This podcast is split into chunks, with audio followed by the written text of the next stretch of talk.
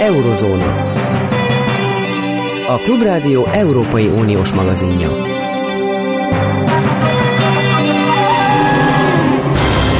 Jó napot kívánok, Zentai Péter vagyok.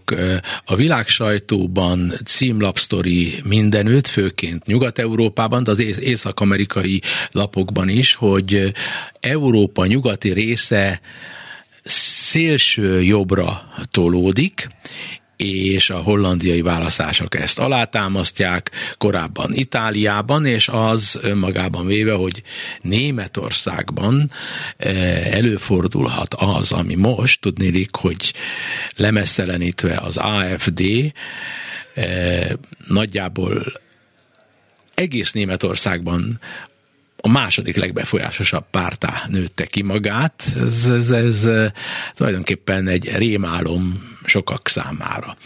Rémálom-e, és jól beszélek-e, kérdezem Hegyei Andrást, a Nemzeti Közszolgálati Egyetem docensét. Jó napot kívánok! Jó napot kívánok! Hát nyilván ez mindenkinek a politikai véleményétől függ. Nyilván ezeknek a pártnak a szavazói másképp látják ezt a kérdést. Az biztos, hogy egy érdekes trend, hogy már Nyugat-Európában is egy jó pár olyan ország van, ahol a hagyományos jobboldal, hagyományos jobboldali mondjuk keresztdemokrata pártok gyengébbek, vagy majd nem eltűntek, és a helyüket kezdi átvenni, kezdenek, kezdenek népszerűbbé válni. A különböző nevezhetjük populistának, vagy szélső jobboldali pártoknak ezeket. Tehát olyan formációk, amelyek az elmúlt 10-20 évben tűntek fel, és a bebetonozottnak tűnő hagyományos nagyjobboldali pártokat megszorongatják. Hollandia volt ugye a nagy szenzáció a hétvégén, de hát Svájcban, Olaszországban, Franciaországban ez már um, régebb óta így van, hogy a jobb oldalon van egy nagyon radikális átrendeződés a, a kisebb, egykor kisebb, populistább szélsőjobboldali pártoknak az irányába. Németországban annyival más a helyzet, hogy még csak felmérésekben második helyen áll az AFD, tehát még nem mondanám második legbefolyásosabb pártnak. Ugye ott ez egy, hát szintén ilyen populista szélsőjobboldali pártnak nevezhető formáció, amelyik a felmérésekben 20% körül áll, de az biztos, hogy, hogy a megerősödés az teljesen egyértelmű, és a két évvel ezelőtti választáshoz képest, amikor olyan 10% már egy picit többet kapott, azért ez nem olyan nagyon riasztóan sok, ahhoz képest meg tudta duplázni a támogatottságát. Ugyanakkor talán még egy mondat Hollandiához, hogy ott is azért a nagy támogatottsága a szélsőjobbodali győztes pártnak, a Wilders pártnak azért nem magyarországi léptékű, tehát körülbelül a képviselőjek 21 néhány százalékát kapja meg ez a párt, és biztos, hogy koalícióra kell lépnie nagyon sok egyéb párttal. Ez, ha esetleg az AFD Németországban tartományi szinten, vagy akár országos szinten győzne, ez Németországon is így lenne, hogy legalább egy, de inkább két koalíciós társa neki is valószínűleg szüksége lesz. Kutatóként hogy látja, hogy ezek a pártok, amelyeket ugye önkényesen is, és elvi alapon is, tudományosan is lehet esetleg némelyüket mindenképpen szélsőjobboldalinak nevezni, ők magukat azt hiszem, hogy nem szükségszerűen tartják szélsőjobboldalinak, és legkevésbé sem neonácinak, amikor én ifjú, ifjabb voltam, akkor a szélsőjobboldal az ilyen náci utót pártként volt elkönyvelve, vagy nem nem is jogtalanul. De most Ön úgy gondolja, hogy ezek a pártok jellegzetességükben azért mindannyian demokratikusak? Tehát tudomásul veszik, és ennek szellemében cselekednek, hogy nincs úgy, mint Magyarországon a Fidesznek mondjuk kétharmada a parlamentben, és koalícióra kötelezettek, akkor beletörődnek-e demokratikusan abba, hogy itt komoly kompromisszumokat kell kötniük, és ezek kompromisszumok tartalmazhatnak, sőt tartalmaznak vannak is olyan pontokat, amelyekben éppenséggel mindabban kell visszavonulniuk, amilyen témákban szélsőjobboldalinak tartja őket legalábbis a sajtó nagy része. Amíg nem kerülnek hatalomra ezek a pártok, és még egyszer mondom, Franciaországban löpelnék, még nem kerültek hatalomra. Németországban az AFD még nem került hatalomra, még Hollandiában sem tudjuk, hogy milyen kormány fog alakulni. Amíg tehát a puding próbálja az evés mottóval még nem kerültek hatalomra ezek a pártok, addig egyrészt megerőlegezném nekik a bizalmat, hogy betartják a demokratikus játékszabályokat, hiszen az eddigi működése mondjuk az AFD-nek nem enged másra következtetni. Választásokon indulnak, szab betartják a német pártörvényt, tehát demokratikus módon működnek, a német alkotmányt nagyjában egészében elfogadják. Úgyhogy itt valóban nem azokról a pártokról van szó, akikre ön utal talán, hogy 20-30 éve például Németországban voltak konkrét neonáci pártok, nagyon szélsőséges, akár antiszemita elfogadott programokkal. Ezek a pártok, különösen az AFD, ezek már nem erről szólnak, tehát nem ilyen típusú szélsőséges egy-két százalékot megszorítani tudó, akár radikális skinhead pártokról van szó, hanem, hanem a lakosság 10-15-20-25 százalékát megszólító, demokratikus szabályokat betartó pártokról van szó. Más kérdés, hogy milyen eszközökkel és milyen tartalmakkal élnek. Az engem nagyon izgat, és az lesz szerintem a nagy-nagy kérdés, hogyha esetleg ezek a pártok hatalomra kerülnek, és szembesülni fognak a gyakorlati politizálás ezernyi kompromisszum öm, szükségletével, azzal, hogy nem tudják a nagyívű elképzeléseiket megvalósítani, azzal, hogy fegyelmezetten, a technikai apró kérdéseket végig gondolva kell kormányozni, hogy itt már nem retorikai patronokat kell puffogtatni, ami nagyon jól ment ellenzékben ezeknek a pártoknak, hanem konkrétan mondjuk azzal az apró problémával, hogy klímaváltozás meg kell birkózni, vagy azzal az apró külpolitikai kihívás, hogy Oroszország itt eszegeti meg Ukrajnát, hogy ezzel mit tudnak kezdeni. Én azt várom, és nyilván nagyon sokan, akik ezzel foglalkoznak, azt várják, hogy lesz egy nodása ezeknek a pártoknak, amik most nagyon vonzók, hiszen anti-establishment pártok úgy adják elő magukat, hogy ők a néppártja szemben a hatalomban ülő limuzinokban utazó elrugaszkodott elittel, amikor ők lesznek az elitek, és ők fognak ülni ezekben az autókban, és ezekben a nehéz kérdésekben, közpolitikai kérdésekben kell válaszokat találniuk, akkor azért más lesz a gyerekfekvése. Igen, hát egyébként a puding próbája megtörtént Olaszországban, és ott, hogyha szabad feltételeznem a tudásom alapján, Meloni asszony nem mutatja jeleit annak, hogy ő olyan kérdésekben lenne szélső jobboldali, amelyek a nyugati rendszereknek az alapvető revízióját jelenteni, tennék, ő maga Ukrajna párti ellentétben azért a Wilders féle vagy AFD féle nyugat-európai pártokkal, sőt Löpen asszonyéval, amelyek pártok azért különböző okoknál, netán pénzügyi okoknál fogva is, mert kaptak lóvét a oroszoktól így vagy úgy, tehát oda húznak, de Olaszország azért jó példa arra, hogy egy kimondottan korábban önmagát muszolinistaként megfogalmazó politikusnő a legmesszebb menőkig tartja magát a, a nyugati tömbhöz tartozáshoz, az Észak-Atlanti szövetséghez, és így tovább. Tehát ez egy jó ómen, nem? Ez egy jó ómen az olasz eset, és ott valóban nem egy, talán nem elvarástalanódást látunk, hanem talán a másik lehetséges kimenet egy, egy mérséklődést látunk. Ami kíváncsivá tesz engem a holland eseményekkel, meg akár Németországgal kapcsolatban az az, hogy például az AFD programjában az van benne, választási programjában, hogy Németországnak ki kell lépni az Európai Unióból. Ha Igen. jól értem, a Wilders Ugyanez.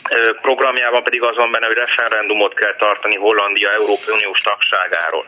Tehát ezek hihetetlen súlyos, és a magyar külpolitikára nézve is borzasztó veszélyes javaslatok egyébként, tehát Németország nélkül mit érne az Európai Unió.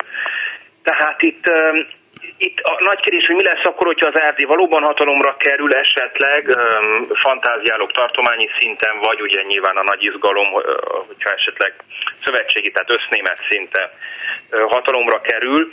De innen Magyarországról nézve ez a két párt ezzel az Európai Uniót megkérdőjelező álláspontjával nagyon-nagyon agasztó folyamatokat indíthat be, amik egyrészt nagyon népszerűtlenek lennének a lakosság körében, és ez gátolja az ő további növekedésüket, tehát nem várom azt, hogy az AFD 30-40 százalékkora fog tudni felmászni.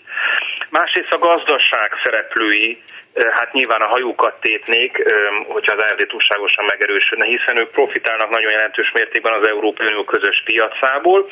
És még egy szempontot hadd emeljek ki, hát ugye mindegyik ilyen populista párt a migrációt nagyon kritikusan látja, és próbálná korlátozni, megszüntetni. Most tetszik, nem tetszik a német gazdasági modell az ottani munkaerő, munkaerő hiány miatt, de nem csak Németországban. A programnak egy része az, a megoldások egy része az, hogy hát korlátozott, meg, meg menedzselt módon, de szükség van nagyon jelentős mennyiségű bevándorlásra, munkaerőre, különben a német gazdaság nem fog tudni működni. Úgyhogy itt azt gondolom, hogy azért komoly korlátai, gazdasági, politikai, választói korlátai vannak ezeknek a pártoknak és az ő növekedésüknek. Igen, a Magyarországot is behozta teljes joggal a képbe. Ugye Magyarországon van egy erős észak-atlanti elkötelezettségű ellenzéki gondolkodó réteg, főleg a közvélemény körében az ellenzék is gyakorlatilag ezt képviseli. Az erős kormánypárt viszont úgy mondja, hogy legyen Európai Unió, de teljesen másként, szuverenitás mindenek előtt, és a, az olyan értékek, amelyek klasszikusan jobboldali nemzetállami gondolkodáshoz fűződnek, és az revíziós gondolata Európai Unióval kapcsolatosan az még tovább megy, talán még praktikusan, mert hatalmon van a Fidesz, az AFD-nél is, és talán valószínűleg praktikus okoknál fogva Hollandiánál is. Minden esetre kvázi vátészként tudott megszólalni az elmúlt években a magyar miniszterelnök.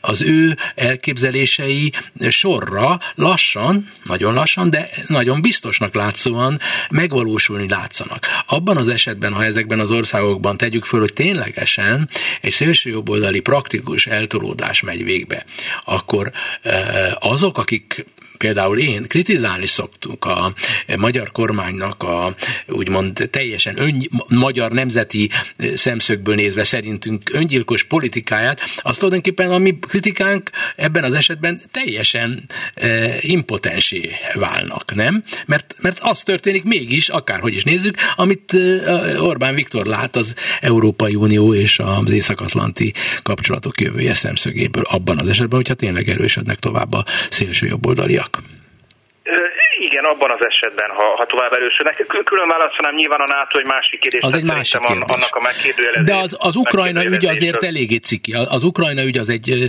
vízválasztó tulajdonképpen NATO szemszögből is. A sok szempontból vízválasztó, de, de a, hogy mondjam, a tagságunkat ez nem kérdőjelezi meg. Öm, azt is lehet mondani, hogy sose voltunk még ilyen jó NATO tagok, öm, most a svéd ügyet leszámítva persze, meg az ukrán háborút, hiszen majdnem a történelem folyamán először mióta NATO tagok vagyunk, betartjuk a vállalásunkat, és 2% fölött öm, van a költésünk védelmi kiadásokra GDP arányosan. Öm, tehát a NATO, a NATO egy, egy szűk, tehát hogy mondjam, a, a, a, az, a NATO egy hangszeren játszik, ez pedig a, a biztonság és védelem politika. Tehát egy na, sokkal szűkebb együttműködés. Azt én nem látom öm, problémásnak, azt én nem látom megkérdőjelező, megkérdőjelezve magyar részről, különösen nem, hogyha Trump visszatérne 24-ben. Az egy másik kérdés, hogy esetleg Trump megkérdőjelezi-e a NATO működését, ahogy azt az első ciklusában párszor megtette, az nekünk a lehető legnagyobb katasztrófa lenne. Az Európai Unióban én nem látok olyan nagyon komoly átrendeződést, egyelőre össze-európai szinten, ami ezt a, a szélső jobboldali párt, pártoknak a kormányzási képességéről szólna. Tehát azt, azt állítom, hogy vannak országok, ahol, ahol erősödnek ezek a, a pártok, és a lakosság nem tudom 20%-át elérik, és, és támogatottsággal bírnak, de nincsenek még kormányzó közelségben, egy-két kivételtől eltekintve. Olaszország például meg lehet, hogy most Hollandia, Ezeknek a pártnak is egy része Európai Unió párti, tehát csak át akarja gondolni, át akarja dolgozni az Európai Unió működését, jelenleg még a Fidesznek is ez az álláspontja.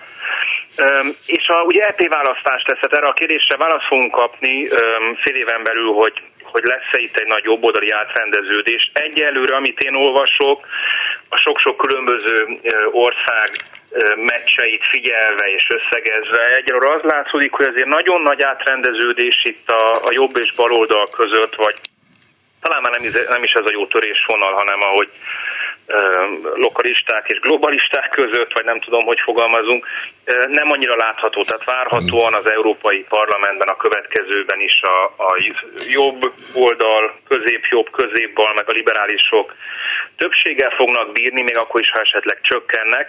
És hadd hozzak még egy szempontot, ezek a szélsőjobbdali európai pártok egy csomó kérdésben nem értenek egyet.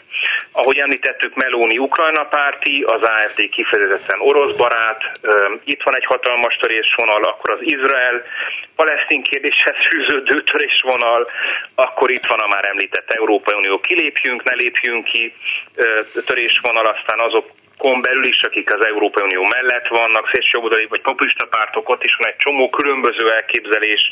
Van, aki ebből profitálna, van, aki abból profitálna, van, aki eurózóna tag lenne, van, aki kilépne az eurózónából, de az EU-ból nem. Tehát nem egy homogén szélső jobboldalról beszélünk, és még egy szempontot hadd hozzak fel, itt azért a fegyelmezettsége ezeknek a pártoknak sok helyütt még kérdéses. Tehát az, ami a, amit a Fideszről vita nélkül el lehet mondani, hogy hihetetlenül szervezett, professzionális párt, ahol nagyon nagy a pártfegyelem, és amit a központ mond, a vezetés mond, az be van tartva és végig van zongorázva, mind a 36 különböző kommunikációs csatornán, az azért nem jellemez egy csomó ilyen jobboldali, szélsőjobboldali populista pártot Európában. Folyamatos viták vannak például, amit, amit én a legjobban állátok az AFD-ben. Tehát a népszerűségük az jelenleg most erős, de amit általában nem szoktak bírni választók, különösen Németországban az az, hogyha a pártok egymáson, vagy saját magukon belül vitáznak, és, és az mindig lesz szokta vinni a támogatottságukat. Úgyhogy sok kihívás azért még vár ezekre a pártokra, mielőtt valóban kormányzó képesek lesz. Mindazonáltal abban az esetben is sikeresnek gondolom most per pillanat Orbán Viktornak az eddigi távlatjogban gondolkodó gondolkodását európai kérdésekben és világkérdésekben, hogy ő kvázi egy professzor lett ezen a téren, és hogyha valahol bicebócán mennek a dolgok a szélső jobb oldalon, azoknak semmi más nem kell csinálni, mint hívni egy Orbánhoz közel álló kommunikátort, és így tovább, és ő megmondja nekik, hogy hogy kell ezt csinálni. Tehát ő, ő, ő, ő nekik van egy minta, egy pici országnak a mintája, annak a radikális, a, ő számukra elvtársi kézben lévő hatalma, hatalom az, az, az, az, az bemutatta, hogy hogy kell csinálni. Tehát azok a problémák, amelyeket ön fölvetett, mind egy, egyetlen egy kivétele, amit mindjárt szóba hozok, azok mind mutatják, hogy, hogy tanulni lehet ám az Orbántól. A másik azonban, hogy ami az én gyerek fiatalabb koromban teljesen másként volt, akkor a szociáldemokrácia nagyon erősen, a baloldal Izrael párti volt, a, polgári baloldal, most viszont cserélődött a dolog. Akkoriban a szélső jobboldal az e, különböző nyilván antiszemita megfontolásokból e, nagy palesztin barátnak is mutatkozott, és ma nincs olyan szélső jobboldali erő Nyugat-Európában, amelyik ne lenne kimondottan, nagyon erőteljesen Izrael barát és palesztin, illetve muszlim ellenes. Nyilván a hatalom gyakorlás technikájában öm, lehet tanulni a Fidesztől, de a Fidesznek egy kétharmados parlamenti többsége van itthon, úgy egészen más, sokkal könnyebb hatalmat gyakorolni, és egészen más az embernek az anyagi lehetősége, a pártnak az anyagi lehetőségei, a pozícióépítés, az emberek lekötelezése, a gazdaság szereplőinek a lekötelezésére fennálló lehetőségek teljesen mások, hogyha kormányban van az ember 4, 8, 12, 13 éve kétharmaddal, míg mintha gondolhatok mondjuk az AFD-re, akár Németországban ellenzékben van a párt megalakulása óta, tartományi parlamentekben szerepel, de, de máshol nem, nincsen kormányzati tapasztalata. Még egy szóval fegyelmezetlen a párt. Tehát a kommunikációs technikáknál szerintem nincs szükség, nem kell itt a magyar mintákat átvenni, már mindenki rájött szerintem, hogy, hogy mire kell, hogyan kell kommunikálni. Én itt egy dolgot emelnék ezeknek a pártoknak a sikerességéből az, hogy, az, hogy érzelmekre kell játszani, tehát narratívákat kell kínálni, nem szakpolitikai megoldásokat, hanem érzelmeket, haragot, dühöt, félelmet kell generálni, Persze ezt más pártok is csinálják, csak kisebb mértékben. És, és még egy dolgot hadd emeljek ki, amit kutatások mutatnak ezekre a pártokkal kapcsolatban, hogy sok minden oka van, hogy ezeknek a, pár, ezek a pártok népszerűek. Ahol különösen népszerűek azok, az, azok a régiók Európában, ahol a legnagyobb volt a népesség csökkenés az elmúlt évtizedekben. Tehát itt most Fidesz ide, Európai Unió oda, migráció amoda, úgy tűnik, hogy ezeknek a pártoknak van egy olyan felhajtó ereje is, hogy azok a régiók, például Németországban a keleti régiók, keleti tartományok, ahonnan nagyon sokan költöztek el, ahol öregedik a társadalom, ahol bezár a posta, ritkában jár a busz, bezárt a színház a szomszédvárosban, ott érzik úgy az emberek, hogy magukra hagyja az állam őket, és egyfajta protest szavazatként inkább ilyenkor mondjuk az AFD-t húzzák be, de ez más európai országokban is így van.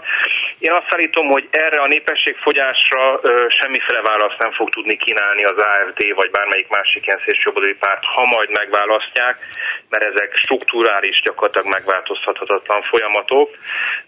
Úgyhogy ez is a varástalanodáshoz hozzá fog járulni. Izrael-Palesztina kérdése pedig valóban itt, gyakorlatilag keresztül kasul, az ember nem is tudja követni, hogy hogy, hogy alakulnak a, a, a szimpátiák. Én itt inkább országok mentén gondolkozom, tehát a Németország esetében ugye van egy teljes elköteleződés Izrael mellett nyilván történelmi okokból, de van egy csomó ország, Spanyolországra gondolok, például ami kifejezetten kritikus Izrael szemben, talán jobb és baloldaltól némileg függetlenül. Ami érdekes, hogy megint csak a magyar dolgokra kanyarítva a szót, hogy Magyarország ennyire határozottan beállt Izrael mellé, szembe menve az Európai Uniós közös álláspontjával is. Sok esetben például a telepek elítélését nem szavazta meg a magyar kormány, a magyar diplomácia az ENSZ közgyűlésben nem olyan régen ezzel az egyedüli ország voltunk az Európai Unióban, amelyik nem elszavazott. Tehát itt mi megint nem csak része vagyunk egy trendnek, hanem lehet, hogy előfutárai, de mindenképp egy még karcosabb, még radikálisabban pro-izraeli álláspontot viszünk, mint az olyan egyébként hagyományosan pro-izraeli országok, mint Németország vagy akár Csehország. Hmm. Nagyon érdekes az egész átváltozási folyamat. Nem tudjuk a végét, csak olyan vizeken evez most Európa, és sok mindenben az egész világ, amelyeket még így ebben a hullámban nem ismert ki. Hetyei András, a Nemzeti Közszolgálati Egyetem docense volt a vendég. Nagyon szépen köszönöm önnek a viszonthallásra. Köszönöm szépen viszonthallásra. Szóba került az utolsó percekben Izrael. Székely Robert onnan tud bennünket bármikor aktuálisan is tájékoztatni. Nagyon nagy szeretettel köszöntelek, Robert, szervusz! Szerbusz, Mi a legfrissebb fejlemény a, az egész világon várják, hogy túszokat engedjenek ki a Hamasszék. Hol tartunk? Igen, hát éppen idő szerint négy órakor, ami Magyarországon három óra, akkor várható az, hogy az első 13 tuszt elengedik. Ezt különböző nemzetközi szervezeteken keresztül fogják tenni, és végül az izraeli hadsereg helikoptereken szállítja majd a Bersevai kórházba a szabadon engedteket első kivizsgálásra, és ha minden rendben van, akkor minél hamarabb hazamehetnek szeretteikhez. E, egész Izraelben érződik a várakozási légkör. Tehát, hogy amikor ma bementél dolgozni, vagy az utcán, akkor, akkor mindenki erről beszél, vagy, vagy hogy milyennek érzékeled most általánosságban is konkrétan a légkört? Igen, hát természetesen mindenki nagyon várja már azt, hogy, hogy hazaengedjék a tuszokat, minél többet, ha lehet. A közvéleményben, illetve politikusok között is van egy vita arról, hogy ugye egyrészt természetesen minden ember élet nagyon fontos, és minden tuszt, akit ki lehet szabadítani, az nagyon-nagyon fontos, de vajon ez katonailag hosszú távon és politikailag hosszú távon hogy fog hatni Izraelre, mert hogy elvileg minél több tuszt engednek ki, és elsősorban, hogy hogyan nőket, gyerekeket, illetve nem csak izraeli, hanem egyéb országok állampolgárait is, akkor vajon mennyire fog elfogyni a levegő az izraeli, a nemzetközi támogatásban az izraeli támadások mögül, mennyire lesz továbbra is lehetősége Izraelnek arra, hogy végre felszámolja a Hamas terrorszervezetét azért, hogy valami olyan hatalom jöhessen létre a gázai vezetben, akivel együtt lehet élni, és aki mellett valóban fel lehet, el, lehet fel, el lehet kezdeni felépíteni egy palesztin államot. Mennyire érdekli a, az izraeli közvéleménynek azt a részét, amelynek különböző mintái alapján föl tudod mérni, hogy, hogy hogy, hogy a világ hogy áll ehhez a dologhoz. Általában az az érzése az izraeliek többségének, hogy hülye, a, tehát hogy milyen hülyék ezek, nem értik meg, hogy mi megyünk keresztül, és képesek e, megértőek lenni a e, arabokkal vagy a palesztinokkal szemben, vagy pedig eltértésben is e, az izraeli társadalom e, megosztott. Nem, hát általában természetesen vannak megosztott dolgok, de, de azt elfogadja az izraeli társadalom, hogy igen, hát vannak olyan országok, vannak olyan médiumok, vannak olyan politikusok, melyek inkább Izrael mellett állnak ki, és vannak olyanok, melyek inkább a palesztinok mellett állnak ki, és ez természetesen rendben is van, a világ ilyen, és ez, ez rendben van. Ami, amivel nem tud az izraeli és, és itt több között én sem az ezek közül mit kezdeni, azok az olyan szélsőségesek, mint például tegnap a Sky News-nak, ha jól emlékszem, a riporter nője volt az, aki feltette azt a kérdést az izraeli kormány képviselőjének, hogy micsoda dolog az, hogy Izrael 150 embert enged el 50 izraeli tuszért cserébe, ami azt jelenti, hogy Izrael háromszor annyira értékeli a saját embereit, mint a palesztinokat, mint hogyha ez Izraelem volna. És most egy, egy ilyen kérdésre teljesen elképesztve. Igen, hát ez, ez, ez a, aki ezt felvetette, az egy teljesen tudatlan ember lehetett inkább, mert ez, ez, ez nem lehet gonoszságból felvetni. Ez, ez egy olyan gondolkodás, ami butaságra val. Igen, na most amikor sok ilyen van, és jellemzően ugyanazokon a csatornákon jelennek meg, gondolok itt tényleg a Sky News-ra, a BBC-re, néha talán a Washington Postra, ahol, ahol rendszeresen ilyenek vannak, akkor igen, akkor felteszik a kérdést Izraelben az emberek, hogy vajon ezek a médiumok mennyire tájékoztatnak valamennyire legalább objektíven de az senkinek sem tűnik föl, hogy vannak viszont olyan helyek, ahol egyszerűen totálisan gátolják azt, hogy esetleg az érem másik oldalát is bemutat, mert abban a pillanatban antiszemitának nevezik azt, aki fölmutatja. Hát azért azért ezt lehet tudni, tehát Izraelben azért tudják azt, hogy mondjuk ha nézzük az amerikai oldalakat, akkor mondjuk a Fox News az, amelyik köztudottan inkább jobboldali, köztudottan inkább Izrael barát, és ott elsősorban Izrael melletti véleményeket lehet hallani, míg mondjuk a baloldali sajtóban az egész világban inkább a másik oldalról, de ezt a kettőséget tényleg el lehet fogadni. Nem, nem hülyeségen alapul. Kérdésben, hanem nem, nem, ez nem hülyeségen alapul, nem egyszerűen mások a, a, a nézőpontok, mások a prioritások, és ez egy teljesen elfogadható uh-huh. nézetkülönbség, ami, amitől ettől normális a világ, hogy nem mindenki ugyanúgy gondolkozik. Mondtad így, hogy végre fölszámolhatnák a Hamaszt.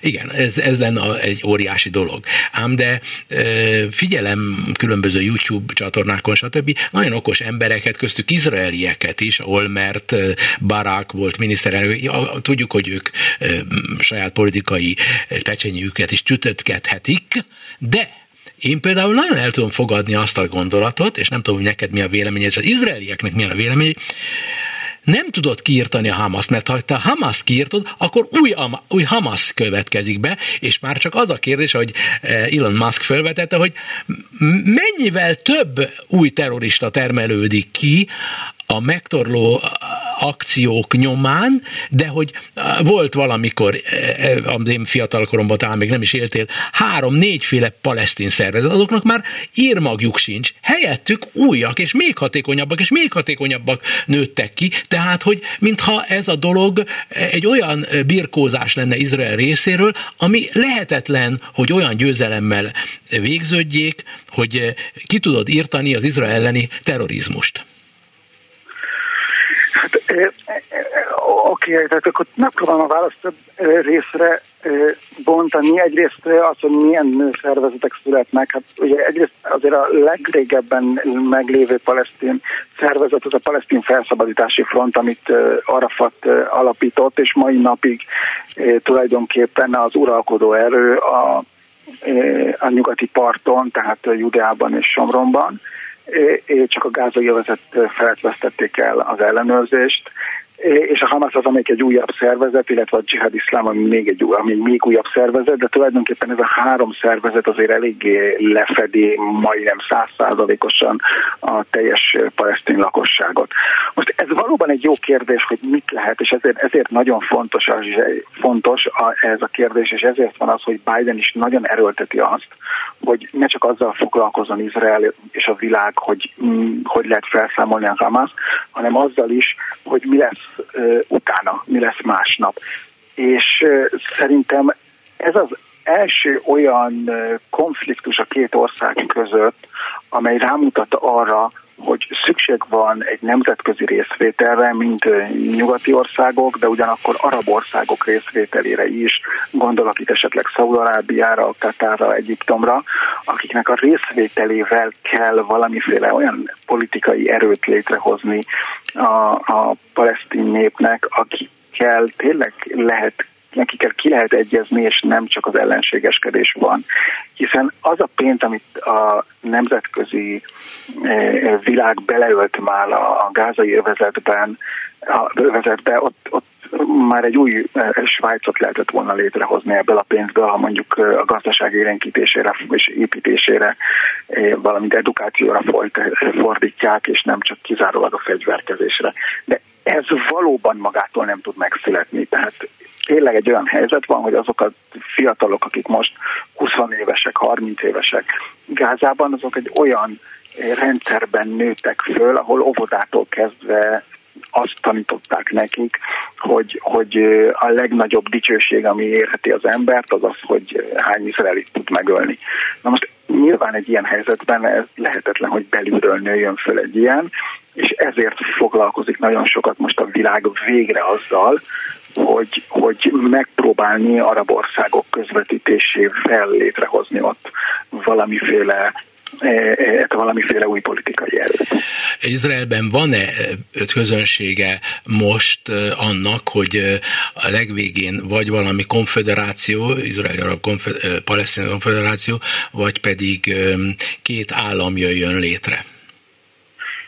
Én szerintem rövid távon nézve a, a, a konfederációnak a e, léte, az, az, én, én azt gondolom, hogy ez lehetetlen. Tehát olyan mélyek a, az ellentétek a két nép között, hogy el kell tenni egy ilyen hosszú időnek eh, ahhoz, hogy, hogy konfederáció jöhessen létre. Tehát egyszerűen most azt lehet elképzelni, hogy valamennyire a két nép szétválasztva éljen egymás mellett, és el kell tennie békében egy bizonyos időnek ahhoz, hogy eh, hogy, hogy újra együtt tudjanak élni a két nép, eh, ami, ami természetesen lehetséges. Tehát ugye Izraelben él eh, másfél millió arab, az, akik állampolgárok Izraelben, és ezek között ugye minimális a, mondjuk a Hamas támogatója, és ők nagyon jól érzik magukat Izraelben, és, és tényleg részt vesznek a politikai életbe, a gazdasági életbe, a kulturális életben, az egyetemi akadémiai életben.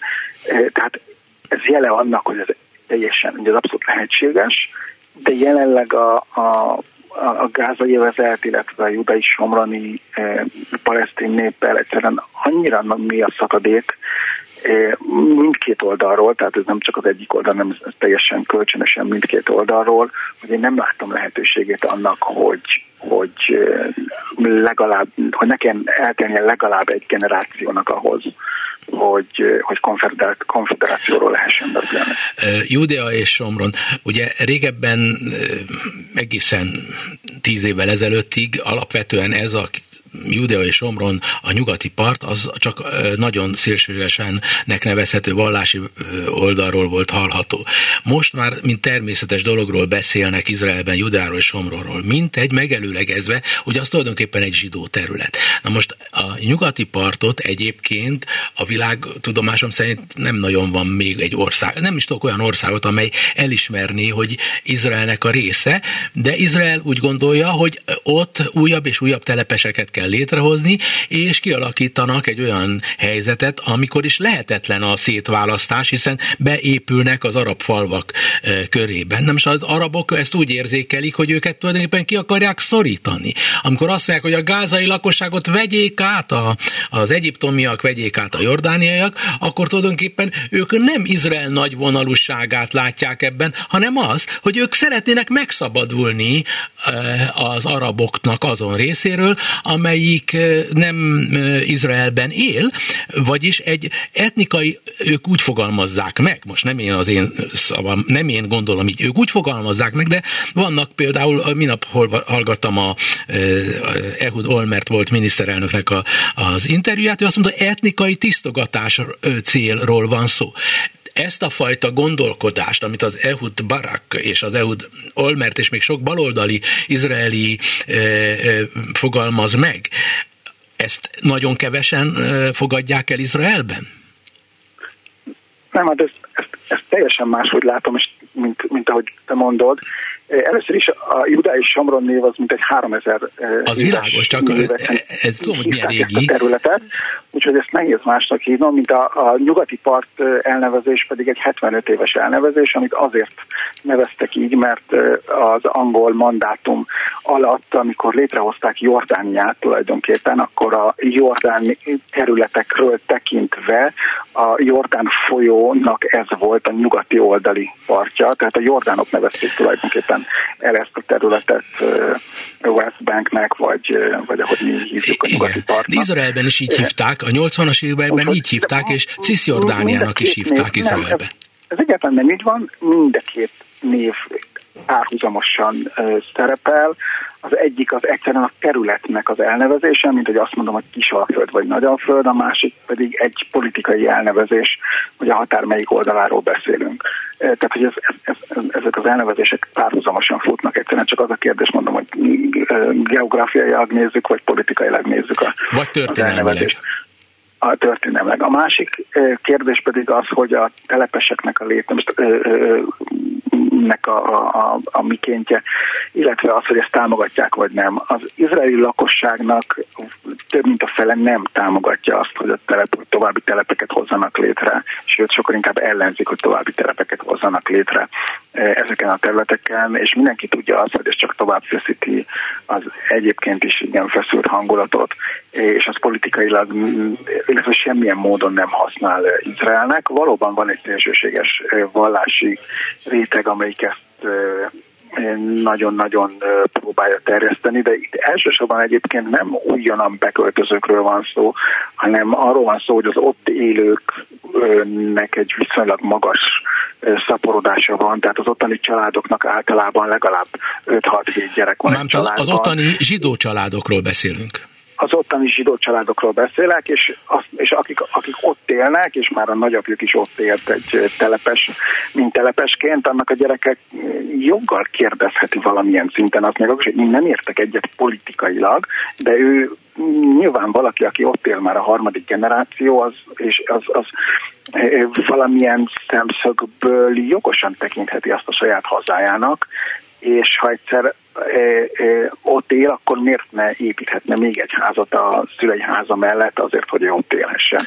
Úgyhogy ez egy, ebből a szempontból ez egy borzasztó nehéz kérdés, bár Izrael többször bebizonyította azt, hogy békéért cserében hajlandó felszámolni bármilyen területet, tehát gondolok itt arra például, hogy az Egyiptommal való béke értekében ugye Izrael kivonult a teljes Sinai félszigetről, ami önmagában másfél fel akkor, mint teljes Izrael, és ott városokat, tehát nem kis településeket, hanem városokat számolt fel, és a gázai övezet is hasonló példa erre, amikor ugye 2006-ban Izrael kivonult a gázai övezetből, feladva az összes ott lévő települést azért, hogy, hogy megpróbáljon a béke irányába lépni. Tehát egyrészt valóban van egy szélsőség, mint ahogy te is mondod, valóban van egy szélsőséges vallásos réteg, amelyik szeretné minél inkább kiterjeszteni a zsidó lakosságot ezekre a területekre, de egyrészt a nagy többség nem emellett van, másrészt Izrael politikai vezetése többször prezentotta azt a történelembe, hogyha eljön az idő és tényleg azt látja,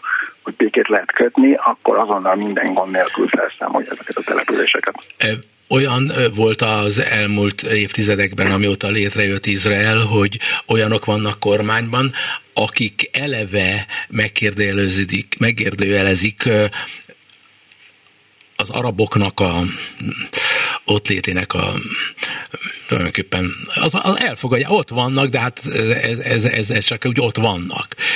Tehát és az, hogy, hogy, hogy részt vettek tüntetéseken vezető politikusok, amelyeknek a mondani való, hogy halál az arabokra, ilyen kormánya nem volt, és amellett, hogy ugye te is tudod, és sokan tudják, hogy van néhány olyan kormánytag, amelyeknek, a, amelyeknek az egész világ szemlélete egy abszolút ilyen iráni típusú, csupán szentíráson alapuló, a gazdaságpolitikát is szentírásra alapuló alapozzák. Ilyen kormánya volt valaha Izraelnek?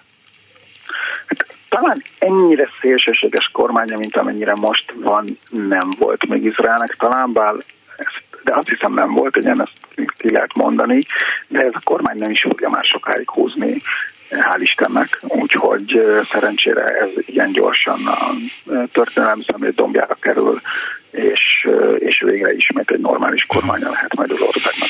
Mármint, Izraelnek. Igen, igen. Egyébként örülnek-e és büszkéke arra az ottani magyar származású izraeliek, hogy a Magyarország kormánya Európán belül a leges leginkább szolidárisnak mutatkozik Izrael mellett, illetőleg a Hamas ellenében? Tehát, hogy itt szó sem lehet arról, hogy ne terrorista szervezetnek nevezzék, ellentétben, hogy még a középmérsékelt nyugati sajtóban is ilyen militáns dolgoknak nevezik, és nem mondják ki róluk, hogy terroristák. Ezt talán tudod, ismered, hogy a nyugati sajtóban nem mindenki nevezi terroristának, még a, a Hamas se.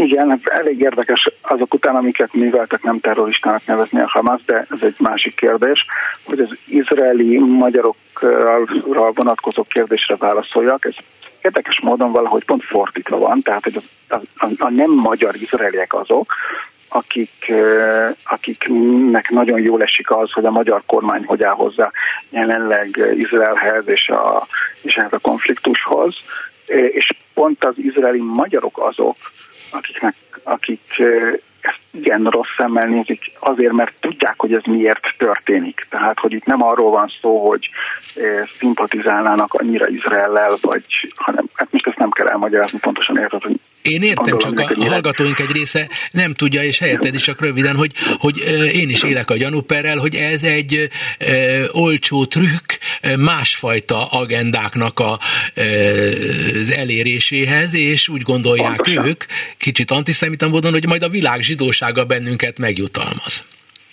Hát igen, meg ugye itt azt akar, ugye, tehát hogy itt ki akarja használni az Orbán azt, ami, hogy enyhítse az amerikai és, amerikai és Magyarország közötti feszültséget, hiszen Izrael nagyon jóban van Amerikával, és, és ezért egy-két jó szót tud szólni Orbán érdekében, Másrészt ugye a különböző migráns helyzettel kapcsolatban, amit ugye nagyon nyom az Orbán kormány, ugye itt, itt ez, ez is nagyon jól jön a számukra azt, hogy megmutatni, hogy na tessék, ilyenek az arabok, és a többi, és a többi. Tehát, hogy itt nem arról van szó, hogy ők itt Izraelt szeretnének, szeretnék annyira, hanem ahogy te is mondod, a saját agendájukat Igen. próbálják ezáltal is.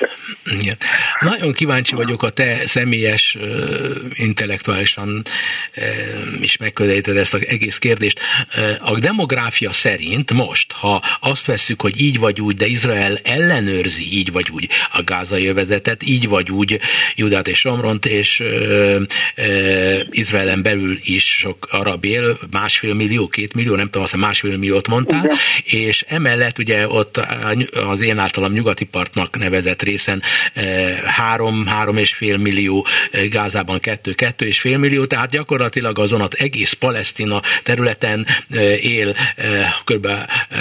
fele-fele arab, fele-fele zsidó. Na most a, a, a vallásos zsidók nyilvánvalóan nagyon családcentrikusak, 7-8 gyerek, az arabok pedig folyamatosan mindig 4-5 gyereknél tartanak. Most lehet, hogy, hogy nincs olyan népszaporulat, de az, az idő, mintha az egész területen az arab lakosságnak a számának a, az erősödésére utalna. Na most ezt hogy tudja a szerinted hosszú távon egy izraeli stratéga betervezni a izraeli jövőbe?